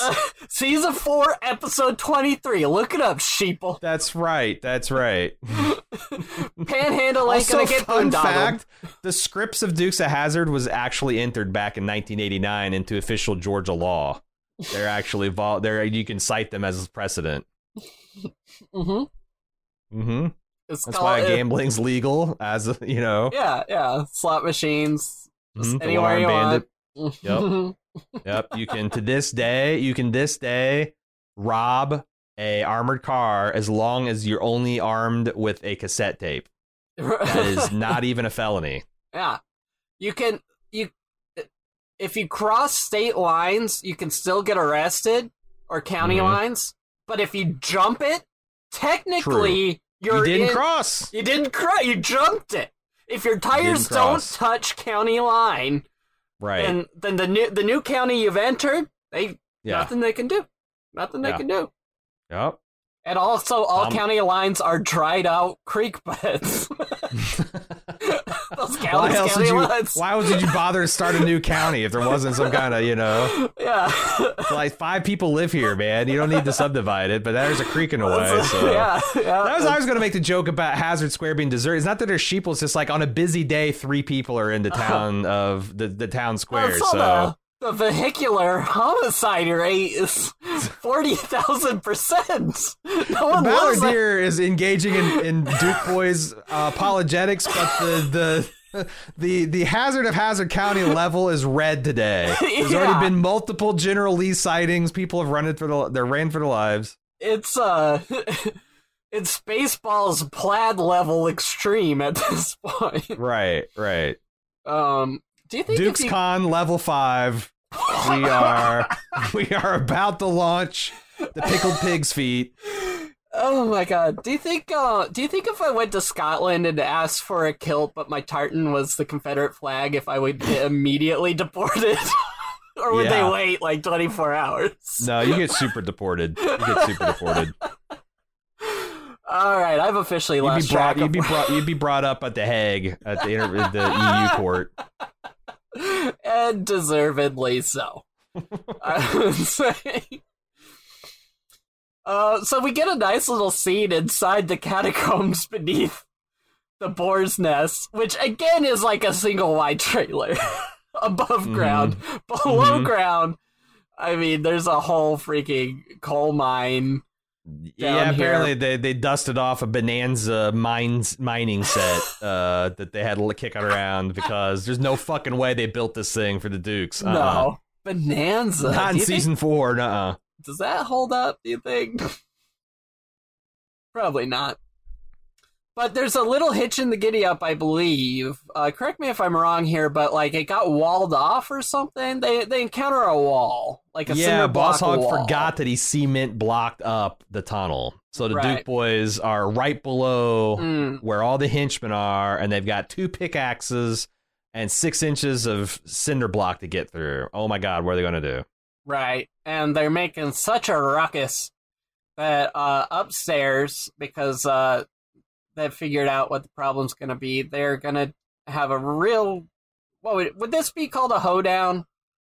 Oh yeah, Uh, so they're dancing up a storm and making a bunch of noise to cover up the sound of the Duke boys destroying the um uh the cinder the likely wall. load bearing wall that's going to keep the boar's nest from collapse. The next next episode's the finale. Maybe the boar's nest just collapses into yeah, the ground. yeah. uh, Well, they're they're taking out the load bearing wall beneath us. So let's do a lot of extra dancing right uh, directly above us. Let's get the biggest. Let's get the biggest man in the county dancing. jig. I, I will say this about the Boss Hogg. He fucking commits. Like he is taking Daisy Well, hit Dukes for man. a spin. I mean, yeah. There was He's there- kicking up his heels. He's he's you know doing the the the windy, the yeah. Lindy, the windy Lindy. Look at that. Uncle And- Jesse's ticker couldn't have taken that for more than thirty seconds. Those Duke boys have taken years off his heart. Uh, I think the actors are actually having a good time. We- We get a little goof here in the back here, and again, you got to watch this stuff on stream. But watch the uh, the bad guy in the yes, back. he just broke. He, He, just totally broke. broke. He was laughing. It's like, oh shit! All right, I gotta.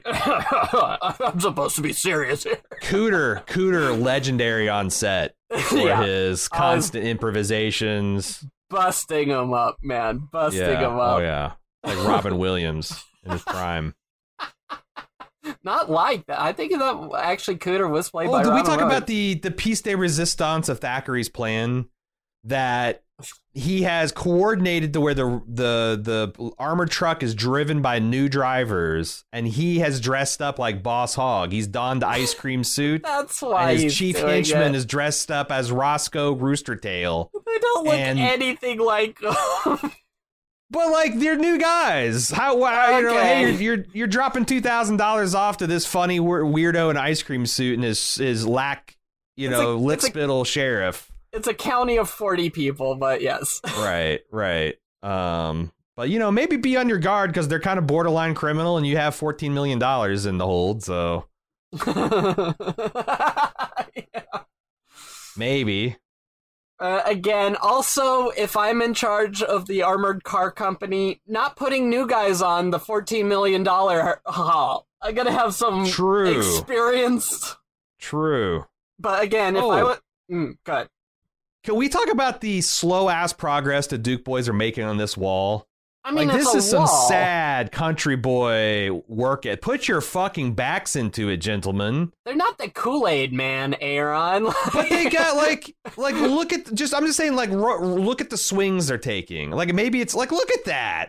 Maybe maybe it's they don't have the room in the set. Maybe it's a set problem. But like I see these guys throw punches. Oh, yeah, I just want to see someone take a non-checked swing at this wall. yeah, that's true. It reminds That's me what. One time, uh, Also, visit- rewind it to the beginning. I want you to see, like, pay attention to where these pickaxe damages. It's all over the Oh, yeah. fucking wall. It's not in any kind of like concentrated area. listen, they're not freaking demo guys. They're borderline unemployed. Uh, True, true. They've been on Uh, probation since they were 14 years old. They haven't been allowed to hold a job. Yeah, all they know how to do is is uh, make time and, with girls on the boar's nest and Uh-huh. drive the General Lee. do no harm. Yeah, they would make excellent like um couriers or something. like Mm. they should they should they should work Pizza for del- delivery man. Amazon. Yeah. There you go. but they haven't Uh, do you think they'll be? Do you think they'll be like Dukes of Hazzard style stories about the suburban drivers of Amazon? You know, yeah. they taking they taking the blue bombers out, and they got to deliver. I got I got 17 packages to deliver over a 35 mile area in 90 minutes. Fuck you, Bezos, and they just Didn't hit a um meth pipe and get to work. Oh my.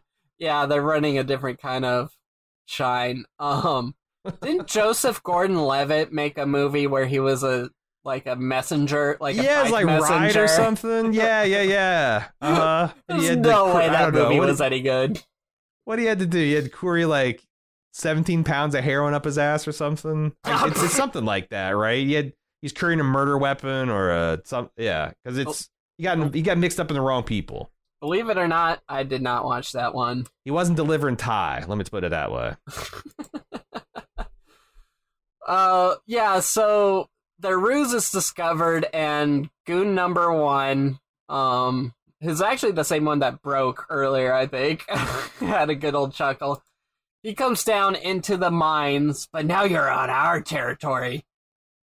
And uh, his expert marksmanship is demonstrated where he shoots a barrel instead of uh, one of the guys about five feet away.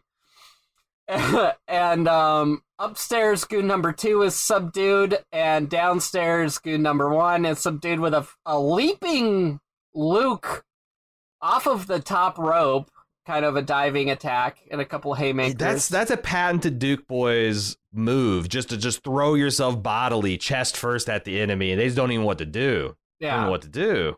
You're leading with their center of mass. What are you gonna What are you gonna do? What could you possibly do?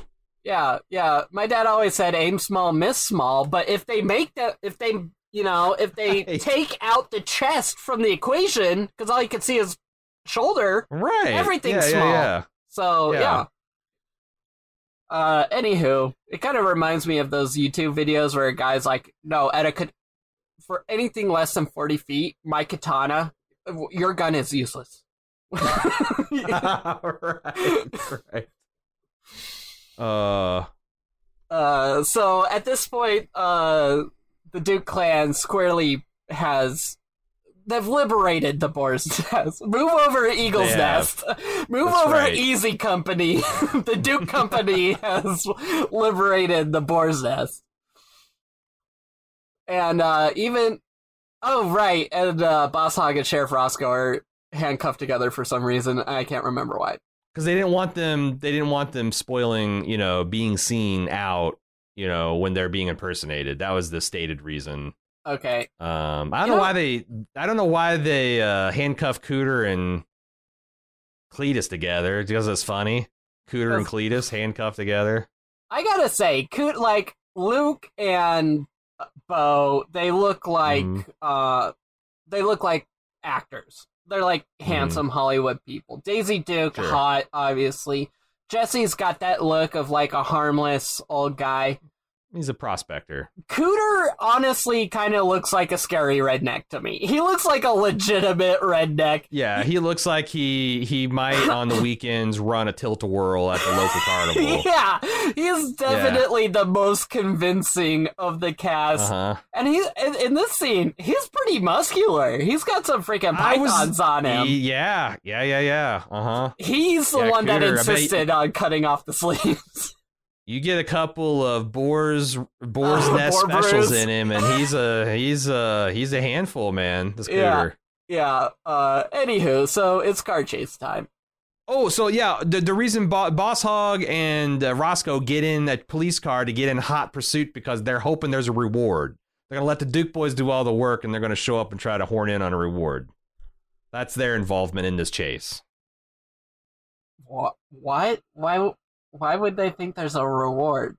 Because they're saving the fourteen million or ten million dollar armored car for the feds. This is an act. Oh, like they'll be rewarded by the federal government. Yeah, yeah, yeah, yeah. Or I think the armored car company is who actually rewards the Duke boys at the end of this. But Okay, because I'm just thinking, like, if I see a high speed chase and I decide to involve myself, like, I'm, and no matter how I end it, I'm not getting a reward. I'm getting arrested too. Like, right, This is an Right. active police situation. yeah. Um, but yeah, so we're tearing ass down some back roads. That's all that's that really matters here. We get a full on big General Lee jump complete with honking, complete with the Oh. Dixieland honking. That's Uh-huh. like the apex. That's the apex uh, Dukes of Hazzard jump. Right. Right there, yeah. It's a good jump. God, I just I'm not gonna lie, it's a it's good jump. It's a good jump, and you know a car was destroyed in the process of that. yep. They definitely cut the, so you can't see the front end of that thing fold like a cheap suit. yeah. I do like they must have like I would I like, like- to I would like to do a do- bear with me real quick on this thought I just Uh-huh. had. A documentary right. on the Hmm. ramp mathematicians of the 80s. Mm. Who were these people? Like, obviously, Evel Knievel had his own ramp guy. Someone was crunching the numbers on these ramps. And some of these guys, their numbers were better than other guys, right? Whoever Oh, yeah. did the ramp math on that ramp nailed it because it just it it cut off just the front of the General Lee so you could still see the rear wheels land, but you couldn't see the compression and right, the, and the engine the transmission ten completely feet in the burying sky. itself into the ground. Yeah, yeah, yeah. So someone did some great ramp math there, and, and you know what's amazing about that? That was largely pre-computer. They're doing that with the slide rule. Gnarls just said Hidden Figures too. yeah. oh man, the ramp mathematicians of, the, or I like to call them math magicians because of the the on-screen magic they did of The, the, Hollywood 80s. magic they All were right. giving to us on the small screen back in the 80s. We're so lucky. Anyone in in um in Hollywood, listen, I'm available. Mm. And you know, How's your slide rule? My, well, I'm not going to do the math. that's not. That's not what I'm saying. Look at this Thackeray guy. So he's Yes. impersonating Boss Hogg, and he's got the ice cream suit, he's got the hat, he's got the chain, the pocket watch. He's even doing the cigar. Uh huh. He's having a good. and I love time. how the guy playing Roscoe is doing the Roscoe pose with his his his fists at his belt, his thumbs hooked into his belt buckle. Like, why why are they going to this this trouble to pantomime these guys? They're It's brand new. They're brand new drivers. Yeah, which it sort of implies that like the armored truck company was like, "All right, here's a description. of who you can expect to meet Boss Hogg. And of course, when you think Boss Hogg, the first thing you think of is skinny guy Right. in a white Yes. suit. Like, I, I feel like probably the first thing that they would say is like, yeah, he's morbidly obese. He's probably eating chocolate truffles right now. He's uh Check his so, like, pockets for pork rinds. If there's no pork rinds, it's not him. I think you've cracked an 80s action code though. Uh Military precision uh-huh. equals elaborate costume operations. That's the Mm, A team pinnacle yeah. of their military craft. Yeah. It's the pinnacle of this guy's military precision. Uh-huh. He's just gonna dress like some dude. uh-huh. Like that's that's what it was, man. Yeah. Yeah. It's. it's- Julius Caesar, take a seat. Move over, Sun Sun Tzu. This gonna- is you just just dress up like the other dude. There's no defense. Yeah, I was gonna say that. That's how, um, like the Iran Contra uh scandal was solved or whatever. Was it just Reagan told him just dress up like some Mhm. revolutionary guard and walk in and throw some haymakers and rescue the hostages? How hard can it Yeah. be? Yeah, yeah. I mean, if Wheeling Uncle anyone- Jesse with a size 12s to get a stomp on somebody's foot. Uh huh. If any president would have tried the Hollywood approach, it would have been Ronald Reagan, right? True. He had those guys. He had those math. He had those math math magicians on speed dial. Listen, we we we can get a Pershing tank. Uh, we can clear forty feet if we get it going fast enough, right? Here's what we do: we get a couple of these new Abrams. We get them up on one track. We ski him in. We ski him in. Get my ramp guy on the phone, Aunt Mother. I've seen Indiana Jones. They got that crazy city that's carved out of out of stone. that's in Iran, right? Anyway, a little bit of Petra humor. Mm. Uh, you know, I made a good joke when I have to explain it. Let's move on. We got the ice cream truck going. Now we got Armored The, ice cream truck. the yeah. bad guys are in the ice cream truck. It would be funny if it was as it was going off. The Duke boys hit there, and it responds with like the uh, the the ice cream truck music, which I forget. Oh, like now. Pop goes the Weasel. Yeah, do do do do do. Yeah. Yeah. I also like so they're the, the Duke boys are chasing the ice cream, the armored ice cream truck, and Thackeray is leaning out the passenger side and he's shooting. Mm. And like He they pull back behind it, they take like a they take like three shots and they, they go back behind and Luke's like, Oh my god, that was close. And Bo's like, Well, you can't have that many more bullets. And he goes back and he expo it's his cousin he's exposing the fire in the passenger seat. And he baits out three more, and then they come back, and he's like, "Well, that's the last of his bullets. Now the odds are even." Yeah. Oh my god, it's so funny.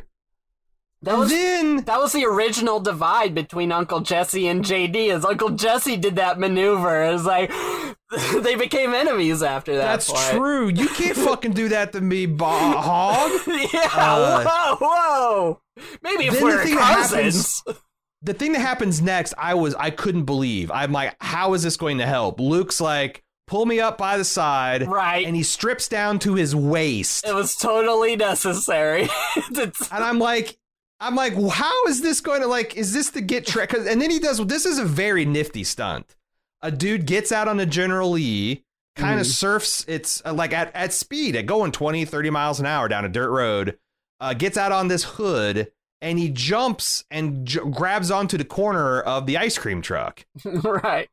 And like, did you see the guy? He I, I don't know whether they act like that or what, but it looked like he lost his footing for a minute. I don't know. It just it seems insanely dangerous. No, it does So- seem like a stunt gone wrong. That they're like, perfect, keep it in. right? Yeah, yeah, yeah. That's even that that that makes us harder, you know. And we almost die, and you actually get it on screen. Speaking of Um, harder, he has a pretty good body. I'm not gonna lie. Well, I mean, clearly this is che- this is a lot of cheesecake, right? Or beefcake. Uh, oh, Look at you, those you bullet holes. How did cousin Luke live through that? He- Is he a ghost? he's si- Oh, the Duke boys have been dead for two hun- they died in the battle of uh, Died in the Gettysburg. battle yeah, yeah, yeah. They they ca- they bought an Antietam, and uh, this, they've just been haunting the General Lee ever since. Oh my god. Yeah, I don't see. This is like some Jules uh, from Pulp Fiction shit. yeah, I, it's, I it's a pretty convincing uh, stunt double too. Honestly, yeah. I mean, I think the wig does a lot, but yeah. So he jumps on uh, the roof of this uh, armored ice cream truck. He crawls forward, uh, Uh-huh. resisting all efforts to shake him off, and drapes his pla- flannel Right. shirt. which I don't Across- think. I don't think. I think I could drive through that. Like, It looks like he's. It looks like he looks like he's a determined homeless man trying to clean the window on the wide shot. Like he's going to get that fiver, man. He's going to get it. He, he does not give a shit. He's going to get that fiver from you. is that a thing that Uh, actually happens? That's certainly never happened to me. Oh, I've had really. I've Yeah. had I've had it happen a time or two.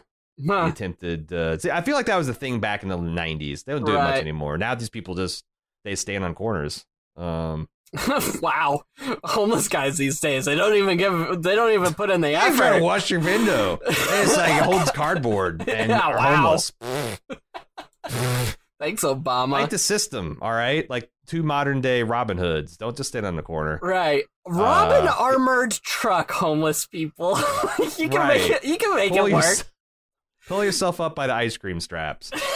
Uh, shirtless Luke lands like comes off the top Uh-huh. ropes of this ice cream truck and just plow. I love this bit. He plow and he. He, he completely demolishes Thackeray with this opening people's elbow. Yeah. And Thackeray doesn't want anymore. He's like cringing and help. And like you can see him come back for a old good old Duke boy haymaker, and he sees it's just an old man cringing. yeah, And he pulls up short. Yeah, please don't. He pulls out like what's right, right? He's like ah ah ah, you're too old. That'd Yeah. be a hate crime. It'd be It'd be- it'd be- elderly abuse. Elder abuse. I, I don't want that. Excel. I don't want that aggravator on my on my charge sheet. I'm already on probation as it is. Right, it's season four of the Duke Boys. I got I got federal charges a mile long. God, don't even get me started on state and local. Yeah. Um, and it is it's established earlier that uh, Bo, who is not the one that looks like Luke Skywalker, Bo is the worst fighter. Um, Bo, and- yes, yeah, yes. and, but he he redeems himself in this. He he lands a good. He takes a punch to the face, and again, it's very um, Duke. Wait, that's John Wayne, the Duke. um, like we're gonna take turns punching each other in the face, and that's how we will Yeah. resolve this fight. Yeah, like it's like er, it's like early '80s Rocky boxing, just just just trading haymakers to the face. But I, I like even the balladeer because that's the thing is like Bo is kind of the fuck up.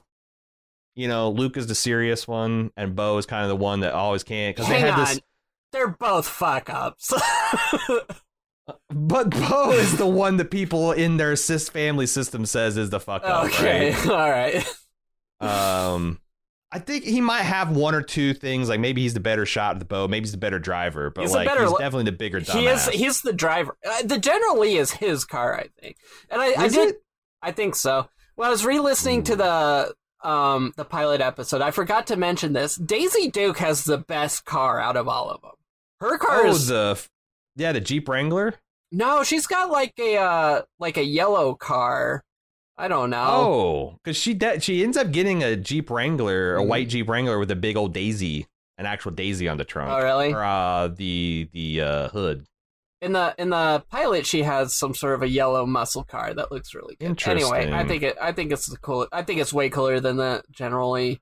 Maybe am I wrong? Because yeah, I just looked up Daisy Duke's car and it's it's all this uh, Plymouth Roadrunner. Maybe I'm remembering wrong. You're thinking of Didn't the Barbie van. Daisy Duke. Oh no, okay, so she eventually does get a Jeep, but it's it's not a Daisy, it's a it's a it's a double it's a eagle motif. oh, well, uh, both cool, I guess. I'm not a Jeep person. Well, that's not true. I like riding in a Jeep, but I would never want to own a Jeep. But when Yeah. someone with a Jeep gives me a ride, I'm like, hell yeah! It's in the summertime, you know. Dude, I yeah, if I if I had a third car, have, yeah, that's the, you get a Jeep, but like yeah, it's it's tough as a daily driver, I think. yeah, for sure. Uh, so we're wrapping up here. Basically, all of our uh, loose ends have been tied up, and um, the whoops, I turned audio on there for a second. The uh, the the British man is going to jail. And he is humiliated the, by the fact that it's not the FBI, not the CIA, not even the state police, not even the Stasi, but it's uh, these country bumpkins that's taking him down. Yeah. Not even Interpol. not even the cake anyway uh there is a little moment here where the sheriff opens the cell door knocks himself in the face and then the back of his skull knocks the guy behind him in the face this is Yep. Three stooges, Stooges. It's three stoogery. Yeah. Uh. And you get you get the you get the Roscoe of it all to to really set it off. all right be honest with me on a scale of 1 to 10 how how blazed were you when you watched this I mean, I I I I I I broke no laws in Hazzard County. Ah. I don't know if I can trust your judgment.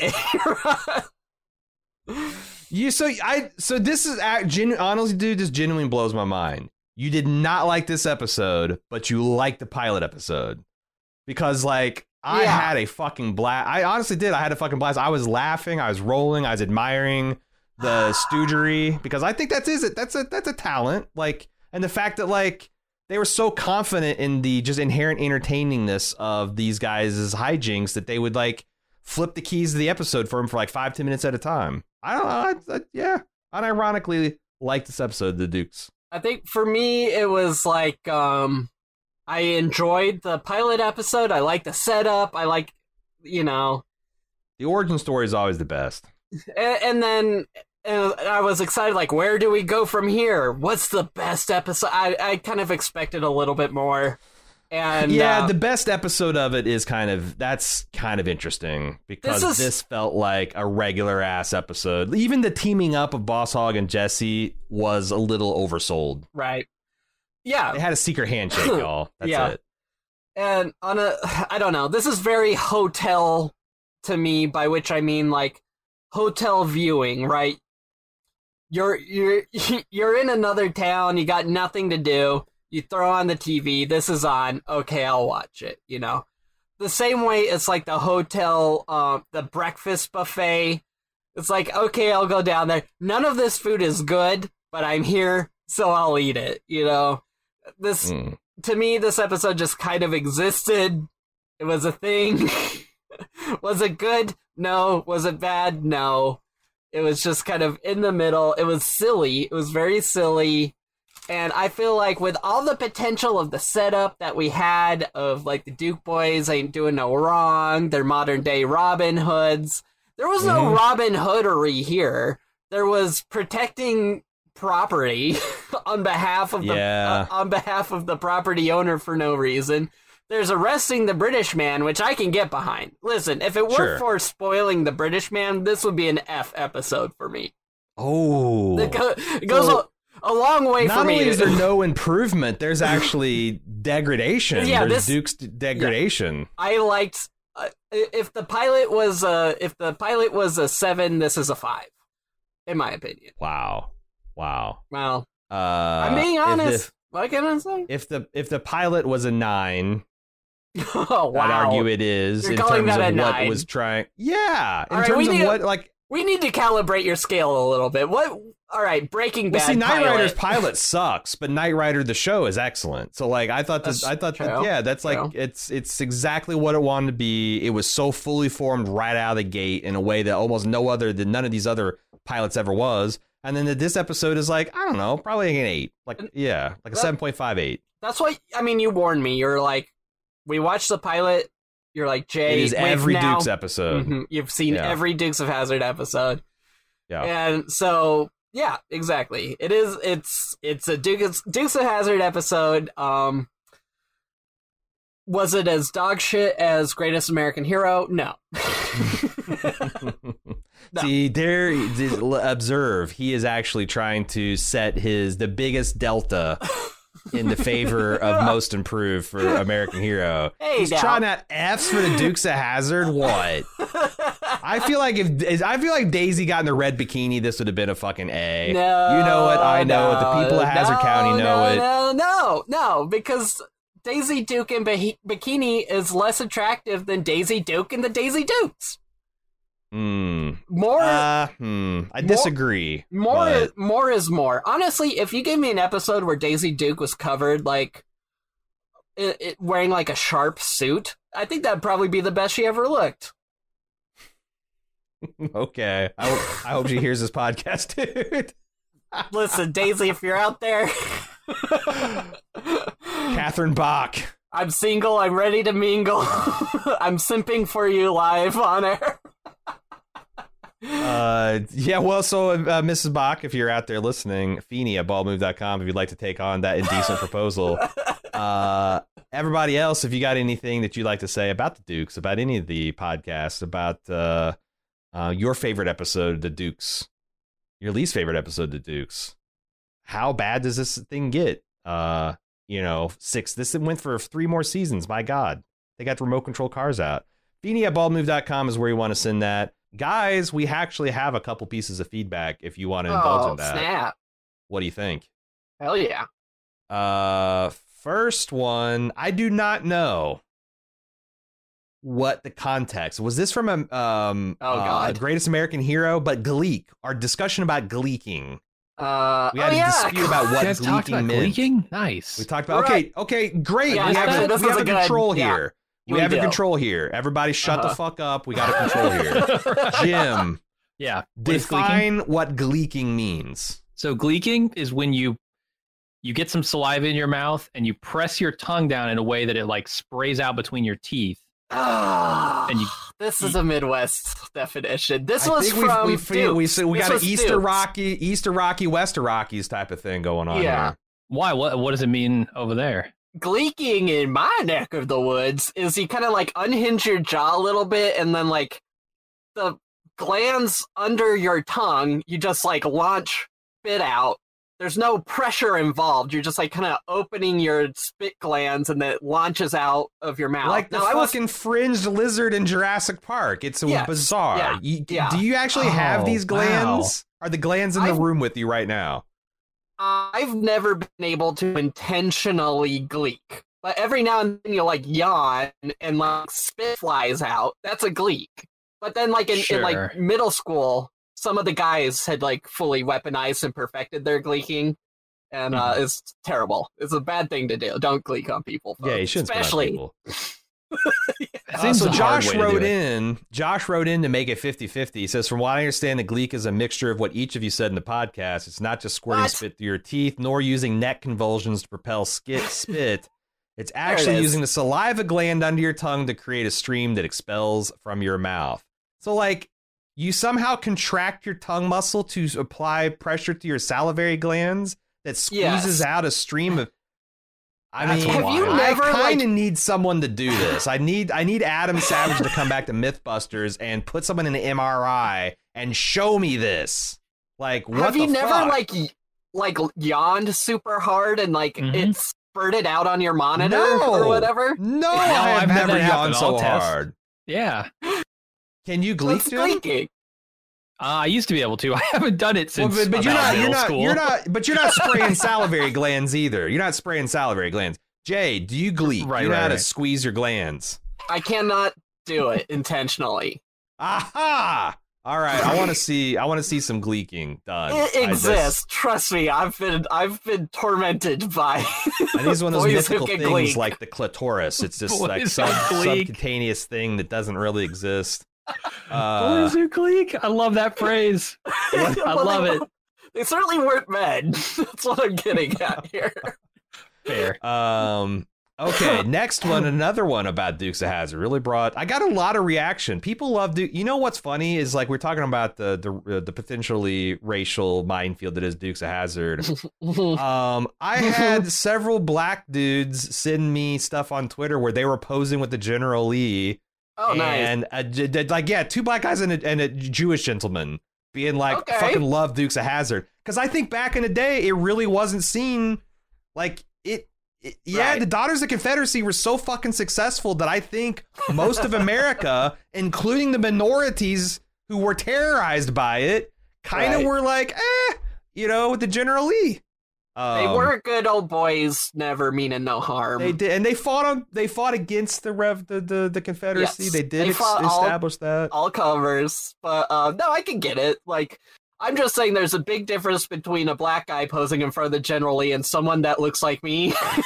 like, Yeah, it's a little bit more problematic if I make that my right. profile. It's a little bit more picture. subversive and cool when the, the black dude's doing it uh, Yeah. versus versus us. Absolutely. The guy Uh, with freckles and a red beard. Uh, spoof spoof finger from the Twin Cities, Minnesota, wrote in says, "Aaron, I have to disagree with your idea of using the General Grant as your inspiration for reimagining Ooh. General Lee. You know, we try to fix try to fix the problematic aspect of the Dukes of Hazzard while retaining the essential fun component of it." He says, "I think we should go with the General Sherman. We can get a sick fucking Okay. flame paint job down the sides of the car, keep the So stars and stripes." Yeah. keep the keep the stars and stripes on the roof. Battle him. The Republic is hard to beat. We could also consider marching through Georgia. It's Not Oh, as geez. recognizable, but it does link directly to Georgia. I wonder if a fictional Hazzard County is between Atlanta and the sea. You know, that's uh, that's a lot more inflammatory. Uh, Literally. to our to our southern southern brethren, but uh, but I mean, it's not like Grant was was Yeah. uh, gen- gentle. Not like like Yeah. yeah, it is a pretty pretty blood bloodthirsty on both sides. But uh, So yeah, it turns out a lot of those Civil War generals they weren't exactly um, punching Yeah. with kid gloves. They were- yeah, they were they were stacking bodies for sure. yeah. Uh, but yeah, General Sherman, that would be a str- would be that would be a statement. That'd be a statement car. I've also exhausted my knowledge of Civil War generals at this point, so I can't add anything. This is true. Um, so yeah, that's uh, we got. If you'd like to send us feedback, you can do so. Feeny at baldmove.com. Uh, we will consider that uh, in a in in the future weeks ahead.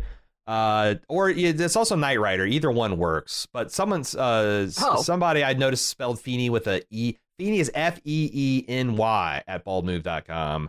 Uh, it's not F E E N E Y or F E E. There's that's I, I guess I should spell that out every time, but F double E N Y at baldmove.com. Uh, Jay, tell people what you are all about and what you're doing. Yeah, uh, nightly streams, Twitch, blue underscore J underscore streams, and on YouTube. Please, I want to get to at least to 500. 500 will be a great milestone for me. I do a lot of TCAP commentary hundo. To catch a predator. If you like that, you're gonna love my stream. If you don't like it, you probably won't like my YouTube channel. But you can find that YouTube slash at blue J. No, it's just at blue underscore J. All those uh, links are also in the show notes. If you'd like to uh, check those as well. All right, check him out. Uh, Feeny at baldmove.com if you'd like to give feedback, and we will be be back next week. Oh, I guess this is what we should decide. Uh, so our next line of uh, quality pilot was MacGyver. That was a pretty solid one. We expect it to continue to be solid. What is the IMDb's opinion of the best MacGyver episode, Jay? Clocking it at a 8.5. Episode is called The Widowmaker. Which that's a great name. Oh, is this one of the MacGyver um, arch nemesis episodes? While scaling the cliff face known as the Wid- Widowmaker, Mac loses his best friend. Whoa, spoiler! Before he can properly grieve, he is forced to run from an old enemy who is now hunting him down. That's gotta be him. yes. With the help of a colleague, Mac finds his way back to the Widowmaker and fighting for his life on the same ledge that took his best friend. I'm trying to find out what um season and episode I think it's season three, episode eight. Uh, yep, season three, episode eight, aired November sixteenth, nineteen eighty-seven. So yeah, I, I, think this is I a was, this. I uh, think this this is a good one. This is a this is the a Garth Knight level episode, if I recall. all right. So I think we'll I think we'll we'll have a fun we'll fun time with that. I was just over one year old when this aired. prime prime vintage for this for this uh, episode. That's what we're going to do next week. If you want to watch along with us, check out MacGyver season three, episode eight, The Widowmaker. Uh, if you check the pre the the Tuesday night stream, you'll probably see Jay watching it live. Yeah, Tuesday, six p.m. Pacific. We'll we'll see you next week for another Feeny. Until then, I'm Aaron. I'm Jay McCain, and hey, Kit, would you go ahead and uh, hit the ejector seat for us. Wow! Oh! Is that cool? Making their way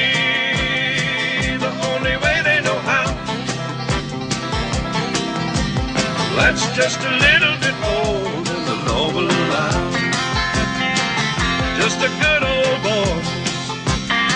They wouldn't change if they could.